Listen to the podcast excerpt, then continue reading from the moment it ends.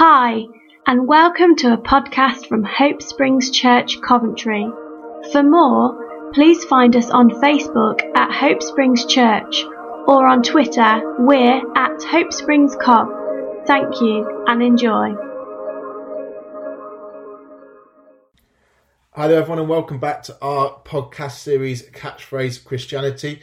In today's episode, uh, we're going to be looking at how Jesus is the perfect view of God and carrying on this theme we've been focused on how God looks like Jesus. And in a time where um, there's so much uncertainty, so much challenge, so much distress, around the world. It's so important that we have a clear view of what God looks like, that we're not second guessing, we're not unsure of what his heart is, of what his intentions are, and what his attitude is, but instead we are confident in a God who loves us, in a God who cares for us, and in a God who is for us and with us. And therefore, we want to continue to look at how God looks like Jesus. And therefore, today we're kind of focusing on how Jesus is revealed as the perfect view of God. So as we get into this, we're going to look at how God's always been a speaking God. He's always been someone who who speaks to people and has communicated to people through the Old Testament, through the New Testament, and in church history. And I know for me and I know for us, it's something that we're very glad about that we don't serve a mute God. We don't serve just an idol or a figure, but but we serve a God who we can engage with and who we can have a relationship with. And and God clearly speaks. We know that. It's it's it's evident throughout human history that God is a speaking God, but I'm sure we'd all concur with the fact that God isn't always heard clearly. That culture, circumstances, expectation, religion, a whole range of different factors um, can affect how we as people hear God, and therefore we don't hear Him perfectly. It's a little bit like uh, the game show catchphrase that, that, that this series is entitled after, um, where the contestants only see a small part of a hidden image and they have to guess based on that small bit that's revealed what the image behind it is. And so often they fail in that. They they incorrectly guess what the hidden image is because they don't see perfectly. And it's almost like they need somebody alongside them who knows what that image is like who knows what that image is showing that's hidden and that can tell them that can say look i know you can only see this part of it but this is actually what that image is. And then they won't have to guess anymore. They won't have to kind of make that assumption about what that image is but instead they'll be able to to kind of know with confidence this is what that hidden image is. This is what that little bit of that small picture I saw is revealing as a bigger picture. And that's so similar to how we experience God, that, that we see glimpses, small parts of who He is in the Old Testament, in life events, um, but we're still kind of playing second guessing to what He's really like. And that's why we need Jesus. And that's where Jesus enters in, that Jesus came to reveal the Father, that He came to show us what God is like so we don't have to guess anymore. And that is what we're looking at again in this podcast and again in this series. So if you haven't already checked out the rest of this series, please make sure you do. Uh, but for today, we're going to focus in on how Jesus is the perfect view of God. Now, to start off, I just want to kind of get something off my chest that I'm not old. I'm, I'm, not, I'm not old. I'm 36 born in 1984. I have to remind myself my age sometimes, so maybe suggest I'm a bit old. But but there are moments when um, I feel like age slaps around the face like a, a, wet fish, which my wife pointed out to me the other day is a very old person expression. So maybe I am a lot older than I like to think. But anyway, um, there are moments when that happens, such as the fact that as a teacher, the students I teach are now closer in age to my children than they are to me, which never used to be the case. Um, or the the moments and lessons when I realised that that every single one of my students, every single student in my secondary school, um, was born after the year 2000 and therefore events like uh, the panic of Y2K as we approach the year 2000 it is irrelevant to them. And and and the kind of tragedy of the 9/11 tower, twin tower attacks is something that they did not have to experience and go through. And the and the and the glory of Man United winning the treble is something that they missed out on. And so those moments are all history to them. And it kind of in those moments makes me realize that perhaps I am a little bit older than I'd like to admit however one thing that stands out above all of that that makes me realize my age is the prevalence of smartphones. Now, for those who've read and li- listened to our past blogs, you know that I'm a lover of gadgets and tech. And so this is not an attack on the smartphone. I, I lo- love my phone, which I'm sure I'm not meant to admit. Um, but the realization of the time we live in right now and our ability to connect to people anywhere in the world and that ability exists right in our hands is something that that I think when we take a moment to stop and think about is something that recognizes how fast and how, how quick technology has moved on. That whether we connect via text message or iMessage or Facebook or Twitter or WhatsApp or TikTok, and I'm not entirely sure what TikTok is, and there's perhaps the aging again.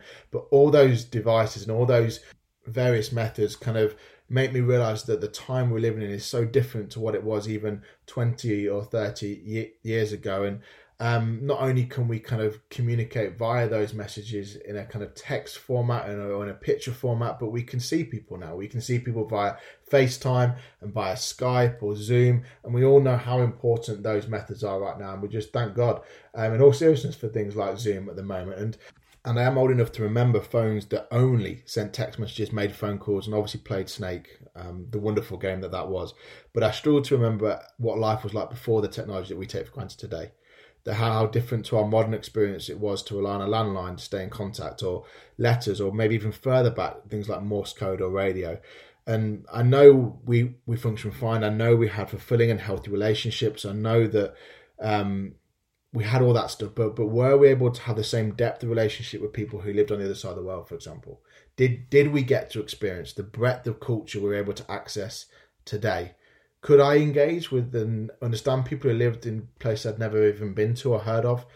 And I know technology has its faults and has its issues and things we need to deal with in, in the way we engage with those different social media platforms, all that kind of stuff. But I do think that the development of technology and some of this stuff has certainly aided our ability to know people better, especially people who are not physically present with us. And that is an essentially important thing for us to understand. Now, this is not a podcast about technology as much as I will quite happily spend the next couple of hours talking about that. Um, but it is a, a, a, podcast that centers around Hebrews 1, and, and there's a striking parallel between the aforementioned technological progression we just talked about and what the writer of Hebrews talks about in chapter 1, verse 1, which we're going to look at right now. And that says this God, who at various times and in various ways spoke in times past to the fathers by the prophets, has in these days spoken to us by his Son whom he has appointed heir of all things, through whom also he made the world, who being the brightness of his glory and the express image of his person, and upholding all things by the power of his word, when he had by himself purged our sins, sat down at the right hand of the majesty on high. Now, when I'm reading that, I can't help but feel a sense of progression. That we start with God speaking in times past to the fathers by the prophets and then we have this progression through to in these last days, he has, or God has, spoken to us by his son. And it's a little bit like um, the kind of communication or technological progression we, we kind of just alluded to before. That when we look at the history of communication that we as humanity have engaged with, we, we, we start with things like cave paintings and pictograms. And then we kind of progress into carrier pigeon, uh, maybe the first postal service. Um, and then we kind of shift into Morse code and telephones, and, and then we move on to TV broadcasts and the internet, which then rapidly developed to allow us to have internet chat rooms like MSN and AIM.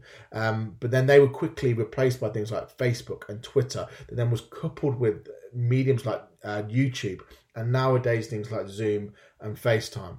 And maybe in the future we'll have things like virtual reality calls will be really commonplace and possibly even have our thoughts projected somewhere else to the people we love. And who knows? But the point is that whatever this technological advance looks like, it is progressing if we put aside whether we, we like it or not, or we wish we could go back to previous days of carrier pigeon or whatever it may be, we all have to admit that it enables us to communicate better today than it would have done via that carrier pigeon. That it enables us to communicate better today, especially to people who are not physically present with us, than it did 50, 60, 70, 80, 90 years ago.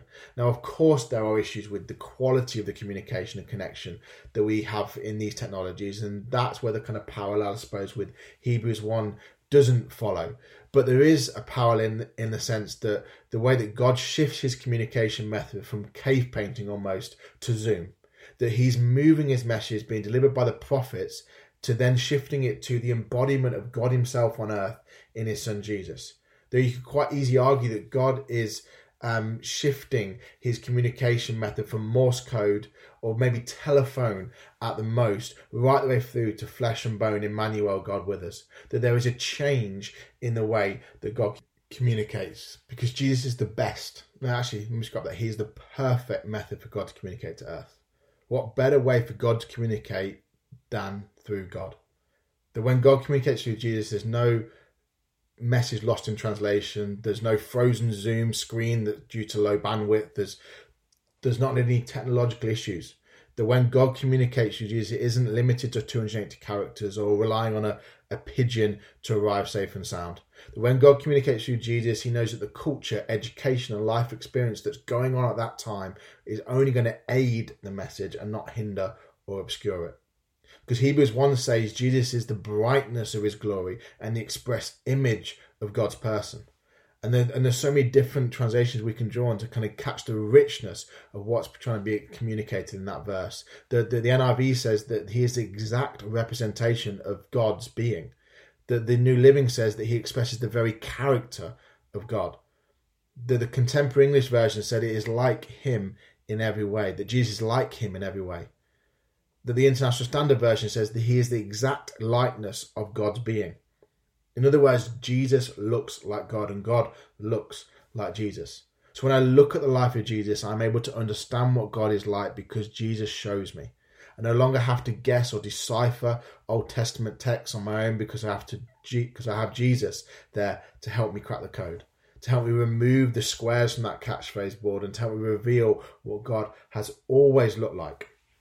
So why did Jesus need to come? Because the methods, the communication methods that God tried to communicate by before were not able to correctly show what he was like.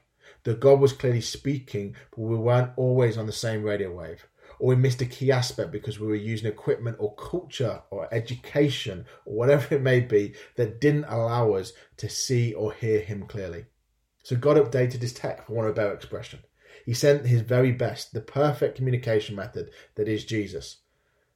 Now we can see God clearly and know what he looks like because he looks like Jesus. That, that Jesus looks more like God than any Old Testament prophecy. That Jesus looks more like God than any Old Testament story. That Jesus looks more like God than any theological tradition you or I try to cling to. That we can see God through those things. They're all okay and they're all good, but we have to have Jesus with us to see them clearly and to see God clearly in them the Holy Spirit inspired writer of the Hebrew book is telling us that when we listen to the message delivered by Morse code, we need Jesus with us so we can understand that message.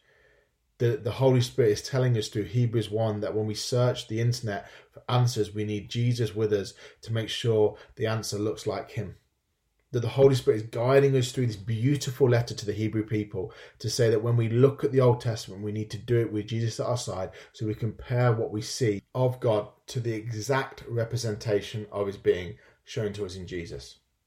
That over the last few weeks in these podcasts, we've been looking at how each member of the Trinity points to Jesus as the way we see what God is really like. That we had in our first um, podcast, Jesus himself saying in John 14 that he who has seen me has seen the Father. Then we had in our second podcast, God the Father said in Matthew 17, This is my beloved Son, pointing to Jesus, in whom I'm well pleased. Listen to him. And that was happening in the context of Peter trying to put Moses and Elijah, those who represent the law and the prophets, i.e., the Old Testament, on equal footing with Jesus when it comes to understand what God's like. And then this week we're looking at how the Holy Spirit can be seen through the writings of the book of Hebrews, saying Jesus is the exact representation of God's being.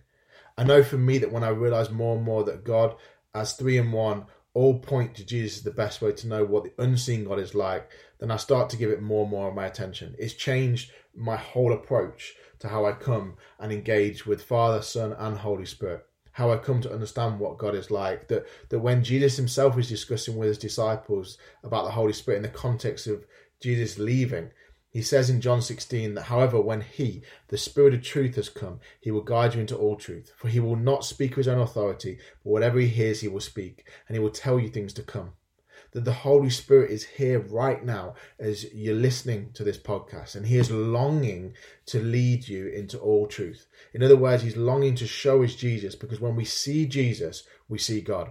And when we see God, we know God. And when we know God, we're strong and we can do great exploits, as it talks about in Daniel 11:32. And our world needs great exploits right now. Are we willing, are we ready to let the Holy Spirit lead the way? My prayer for us all as I close today is that, that we give the Holy Spirit time to illuminate the scriptures, to illuminate um, what Jesus looks like in his earthly walk, what Jesus Christ looks like, and therefore to start to see what God really looks like. So let me just pray as we close. Father, I ask that you would give us a spirit of wisdom revelation, that we may know you better. I pray that we would allow the Holy Spirit to guide us as interdependent individuals into all truth, that we would see Jesus, and therefore we would know God and we would be strong and do great exploits. In Jesus' name, amen. Well, I hope you enjoyed this podcast today. Please make sure you check back next week for the next part of this series. It's something that we really want to be a blessing and be an encouragement to you um, and also to people you may know. So please do take the opportunity to share it with anyone you may know. And we hope to speak to you next week. All the best. God bless. Bye bye.